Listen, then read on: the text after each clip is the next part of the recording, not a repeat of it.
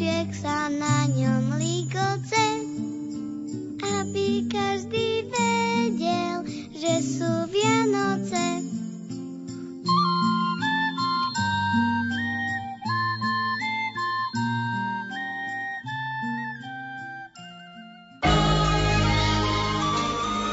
Rozhlasový projekt pre kňazov Otváral nám písma. V projekte Otváral nám písma má teraz slovo kňaz pôsobiaci vo farnosti Košická Nová Ves, monsignor Jozef Jurko.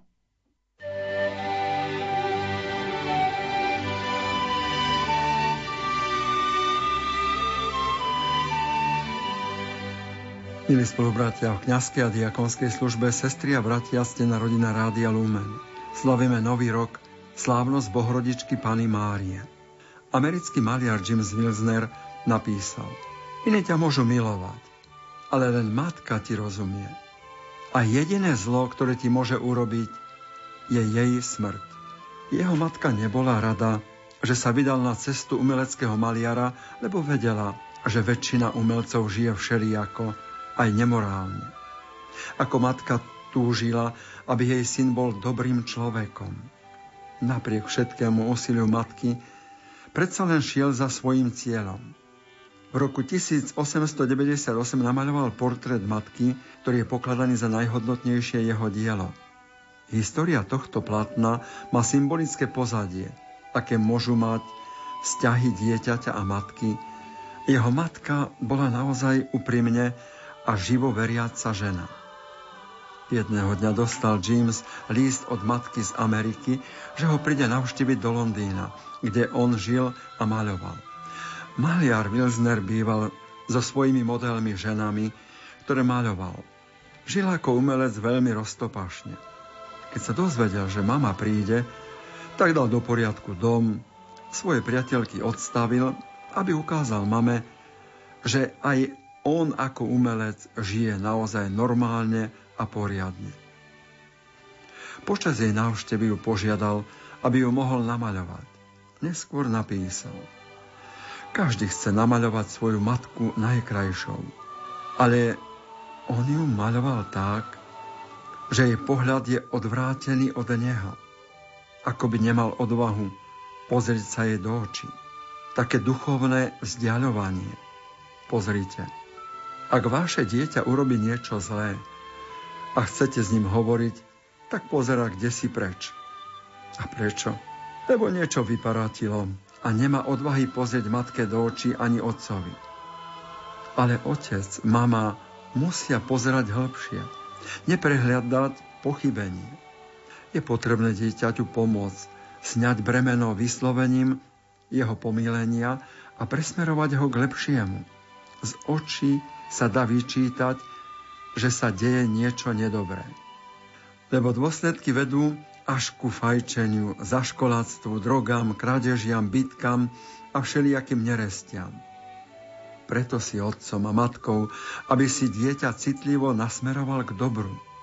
Rodičia vidia ďalej, lebo majú srdce, ktorým vidia a chcú chrániť dieťa pred zlom. Hoci je dieťa vzdialené od matky, matka v srdci túši a cíti, že sa s ním niečo deje. Ona ho nemusí vnímať a mať pred očami. Na mnohých obrázoch je Panna Mária, ktorá pozera a ukazuje na vzor, na Ježiša. On je vzorom pre každé jej dieťa, pre každého jedného z nás, ktorý často nerobíme dobre. Panna Mária nás vždy vedie a smeruje k Ježišovi. Katechizmus katolíckej cirkvi učí: Mária, nazývaná v evanjeliách Ježišova matka, je z vnuknutia ducha ešte pred narodením svojho syna radostne pozdravovaná ako matka môjho Pána. Veď ten, ktorého počala ako človeka z Ducha Svätého a ktorý sa skutočne stal jej synom podľa tela, nie je nikto iný ako večný Syn Otca, druhá osoba Najsvätejšej Trojice. Cirkev vyznáva, že Mária je skutočne Bohorodička, po grécky Theotokos. Spisovateľ Daniel Hevier napísal vo svojom blogu na slávnosť zvestovania Pána: "Staročná ľudská skúsenosť hovorí, že synovia sa podobajú väčšinou na matky. Pani genetička to formuluje aj vedecky. Chlapci dedia dôležité znaky výlučne po mame.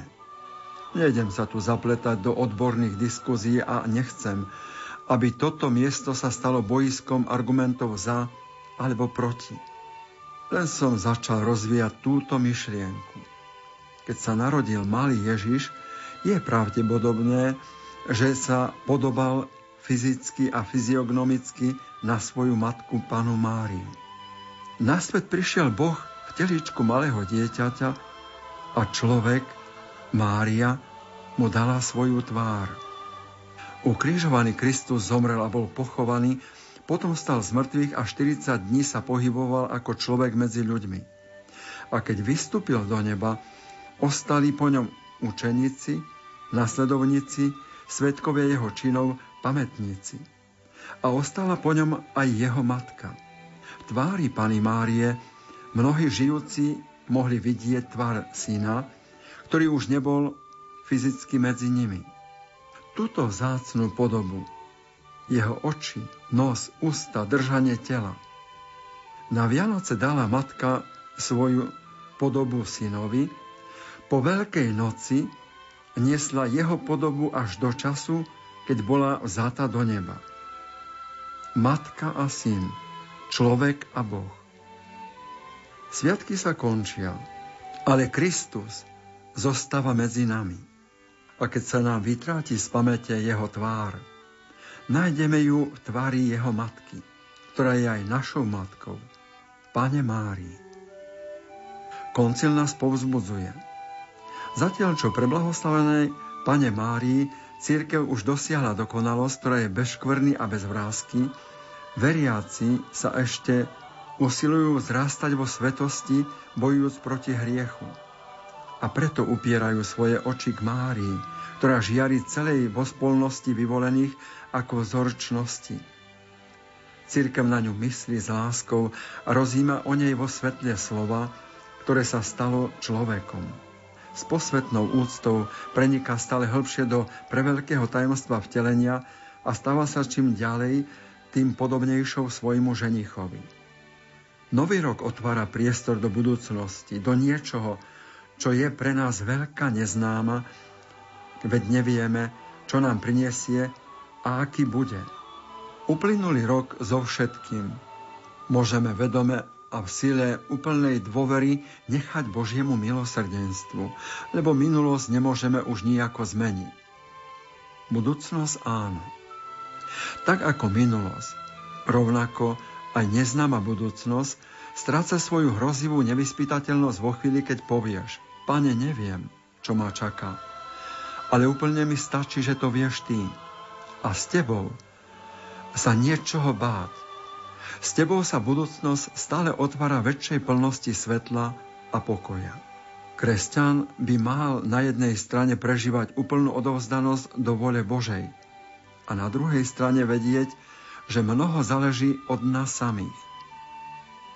Budúcnosť prichádza prostým plynutím času, zatiaľ čo skutočný rast a pohyb pred na ceste vlastného seba zdokonaľovania, to je výsledok tej náročnej spolupráce človeka s Bohom.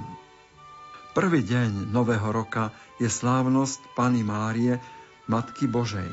Nie je ťažko uhadnúť prečo.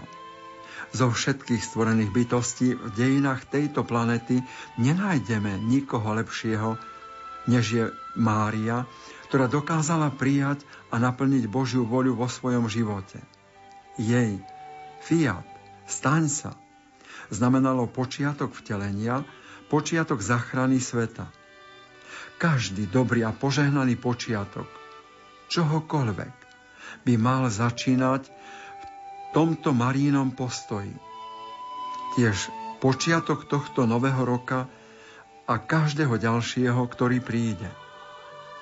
Aj dnes my všetci, mladí, starí, každý v tomto novom stave úseku života máme vyjadriť svoje fiat, staň sa. Máme sa s ňou spojiť v bezvýhradnom sebadarovaní Bohu a blížnym. A potom vždy bude platiť. Čaká ma dobrý rok, nech obsahuje čokoľvek. bude prínosom, bude v znamení rastu, bude úsekom cesty, ktorý ma priblíži k cieľu. Aj keby to bol rok tvrdých skúšok, aj keby to bol rok mojej smrti. Nech sa tento nový rok stane úprimným vyjadrením našej viery. Tiež je nám v tomto vzorom Panna Mária, najdokonalejšia kresťanka v tomto a v každom dni nového roka. Začínali sme s maliarom Jimsom Wilsnerom a zakončíme to tiež maliarom Albrechtom Dürerom. Aj on je známy obrazom svojej matky. Jeho mama už bola starúčka. Nechcela mu pózovať. Synu, som už stará, zvraskavená, zhrbená. To už takých ľudí netreba maľovať. A Albrecht jej povedal, mama, neboj sa.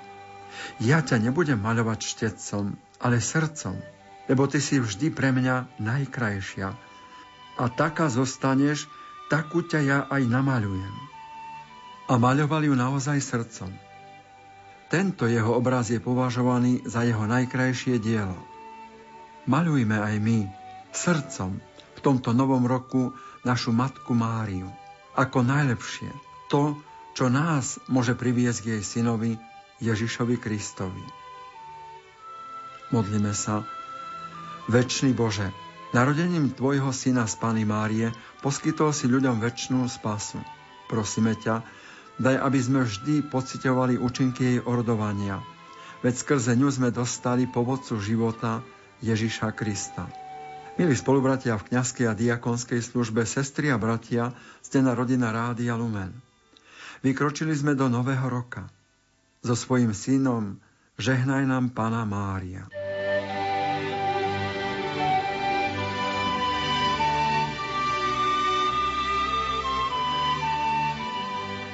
Anton Fabián a Július Chalupa v knihe Studňa pod Pavúčinou, vydanú vo vydavateľstve Michala Vaška, v úvahách inšpirovaných evanieliom na slávnosť Bohorodičky Panny Márie s názvom Konto života píšu. Predpokladajme, že zajtra ráno v banke stretneme človeka stojaceho pri okienku, uslužne prosiaceho: Pani, náhoda mi tu založila účet, na ktorom mám 365 eur.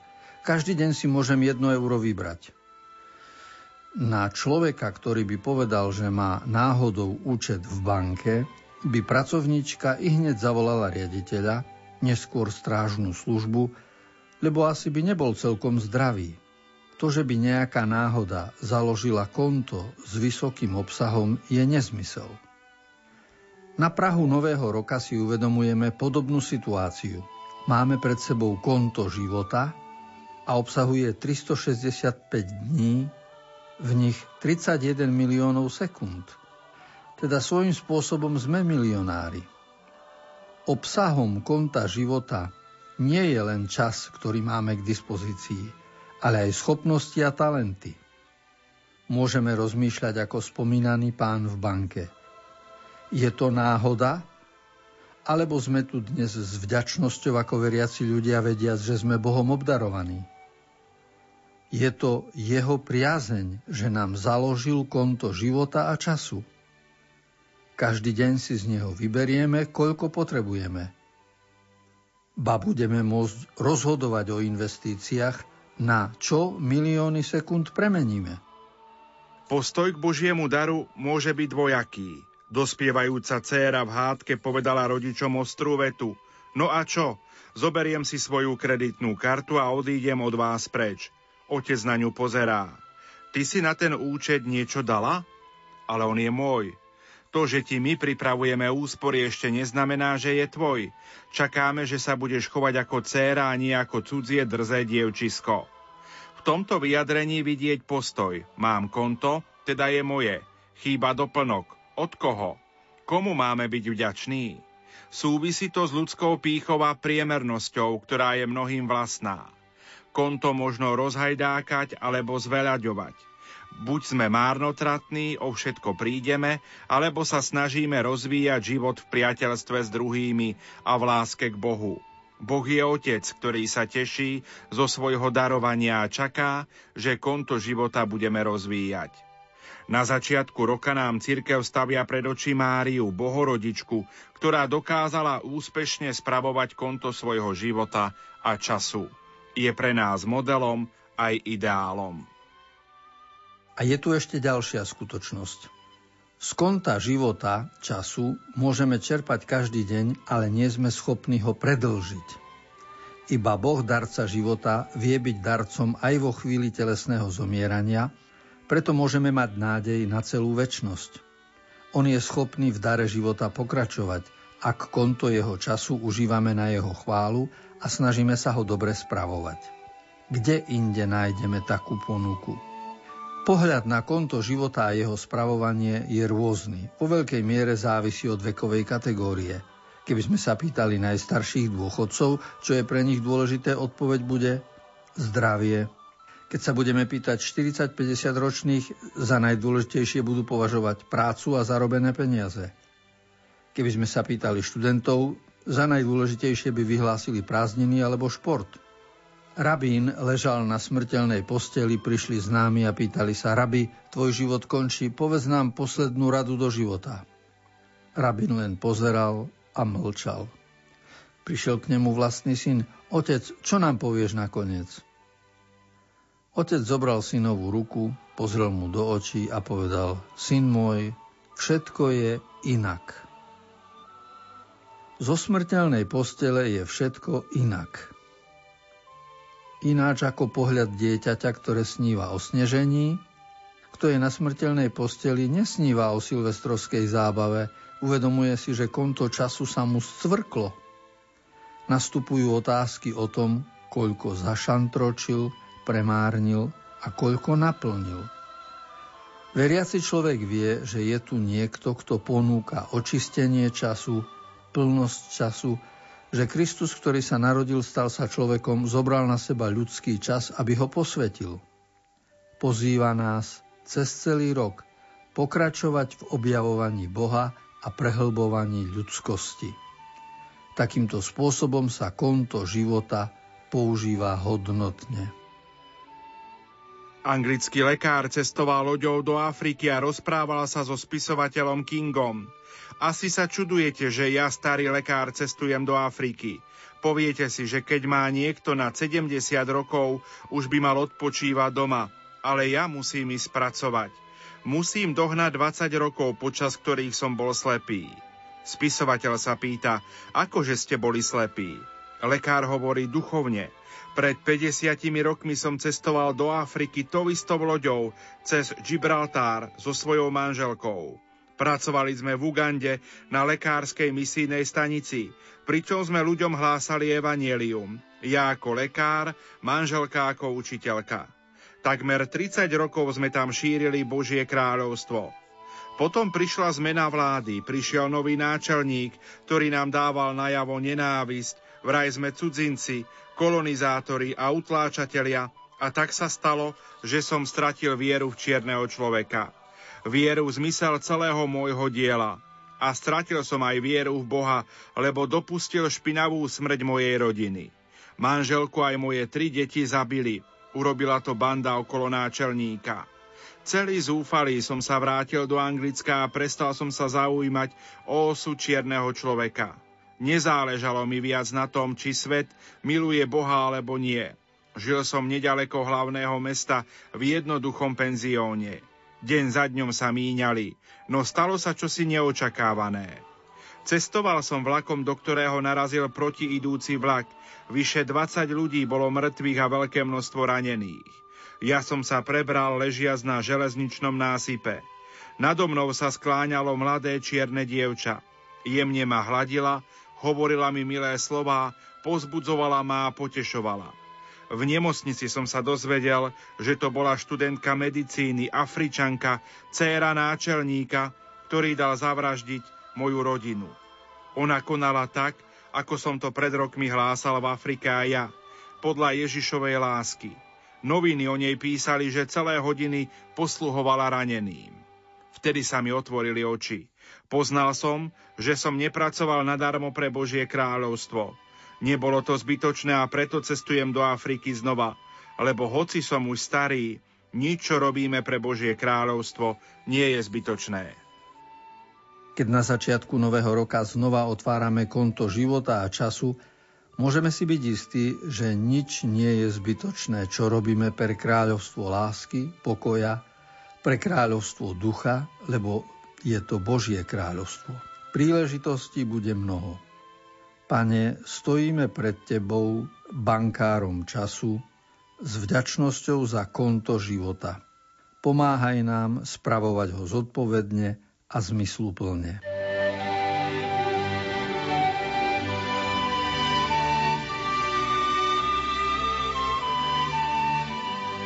V časopise Slovo medzi nami na slávnosť Panny Márie Bohorodičky čítame: Nech ťa žehná Pána, nech ťa ochraňuje. To sú slová z knihy Númery. Šťastný nový rok 2021. Všetci z redakcie Slovo medzi nami vám prajeme rok bohatý na Božie milosti. Dnes opäť začíname s čistým štítom a počúvame slová, ktoré Boh dal Mojžišovi ako prísľub. Ja ich požehnám. Kto je najlepším príkladom prijatia Božieho požehnania, ak nie Panna Mária? Mária bola tou najpožehnanejšou ženou zo všetkých žien, avšak jej požehnania prichádzali nezvyčajnými spôsobmi. Bola chudobná, vyrovnávala sa s nečakaným tehotenstvom, žila v okupovanej krajine a svoje dieťa musela priviesť na svet v maštali. Keď Jozef zomrel, Ježiša vychovávala sama a keď ho sprevádzala počas verejného účinkovania, ani ona spolu s ním nemala kde hlavu skloniť. Napokon prežívala muky pri pohľade na svojho zbičovaného a ukrižovaného syna. Rozhodne to nevyzeralo ako požehnanie. A predsa tým, že sa Mária stala Božou matkou, Boh požehnal nielen ju, ale prostredníctvom nej aj celý svet, ako jej to prislúbil anjel. Ako Mária rozpoznávala a príjmala milosti a požehnania, zachovávala všetko vo svojom srdci a premýšľala. Mária spomínala a uvažovala. Možno sa Boha pýtala, čo presne robíš? Ako naplňa svoj prísľub voči mne? Pomôž mi dôverovať ti.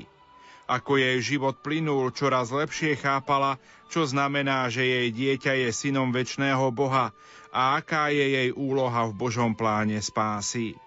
Mária nás teda môže učiť, ako si otvoriť srdce na každú Božiu milosť. Aj ty si, podobne ako Mária, pripomínaj Božiu vernosť. Skúsi spomenúť, akými spôsobmi ťa požehnával v minulom roku. Niektoré milosti boli zjavné, iné boli zahalené rúškom utrpenia. Popros Pána, aby ti pomohol vidieť, ako v roku 2020 splnil svoj prísľub a požehnal ťa. A trochu sa zasnívaj. Ako ťa Boh chce požehnať v nastávajúcom roku? On je verný svojim prísľubom, požehná ťa. Otvor mi oči, Pane, aby som v tomto roku rozpoznával a prijímal Tvoje požehnania.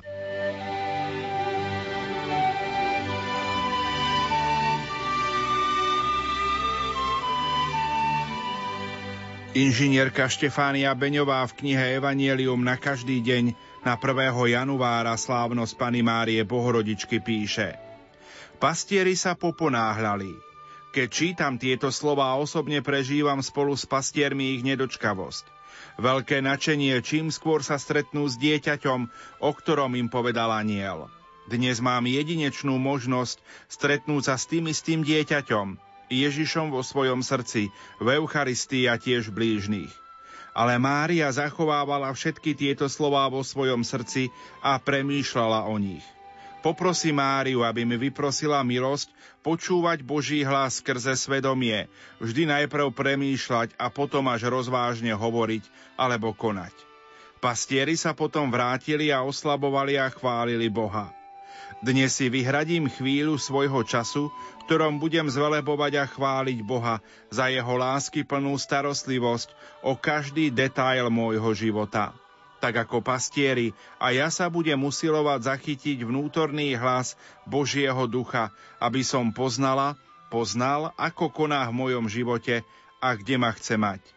Pane, pomáhaj mi svojou milosťou prehlbovať môj duchovný život podľa príkladu Márie, aby som sa deň za dňom stával podobným Tebe.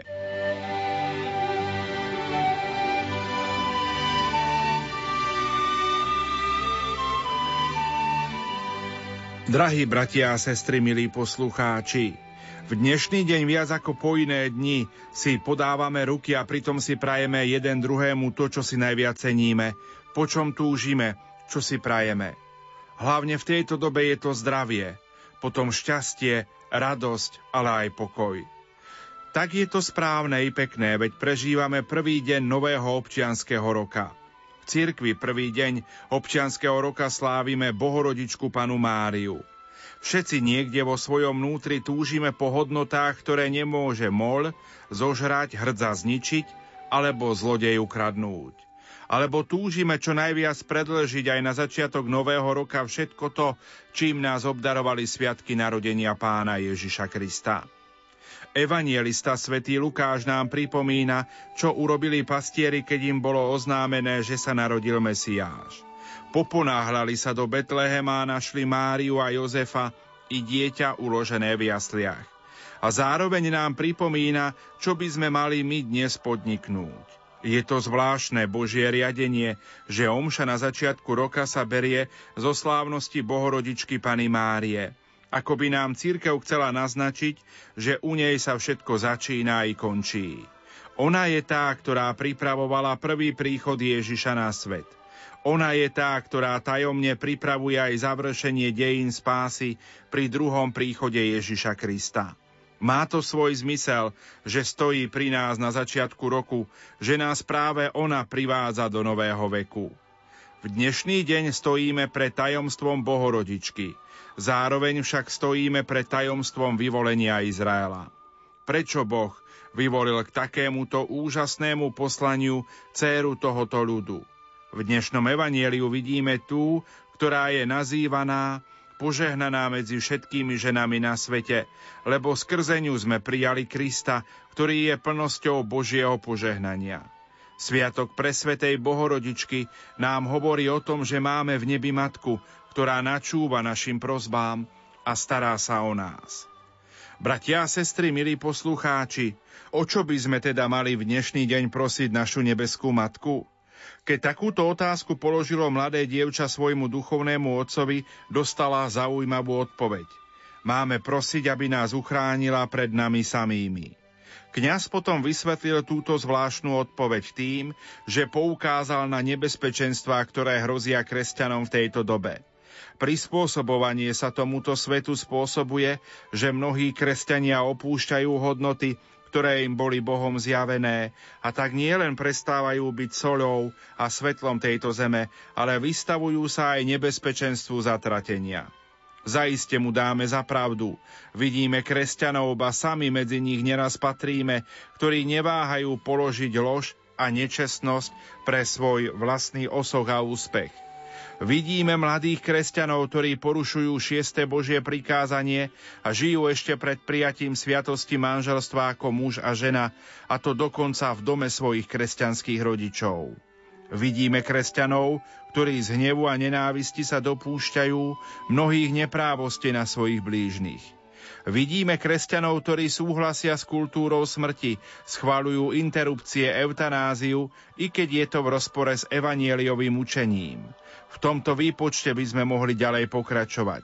Nie je to však nutné, pretože teraz dobre chápeme tú čudnú odpoveď kňaza. Máme prosiť, aby nás uchránila pred nami samými. S istotou môžeme povedať, že každá naša prosba nájde odozvu.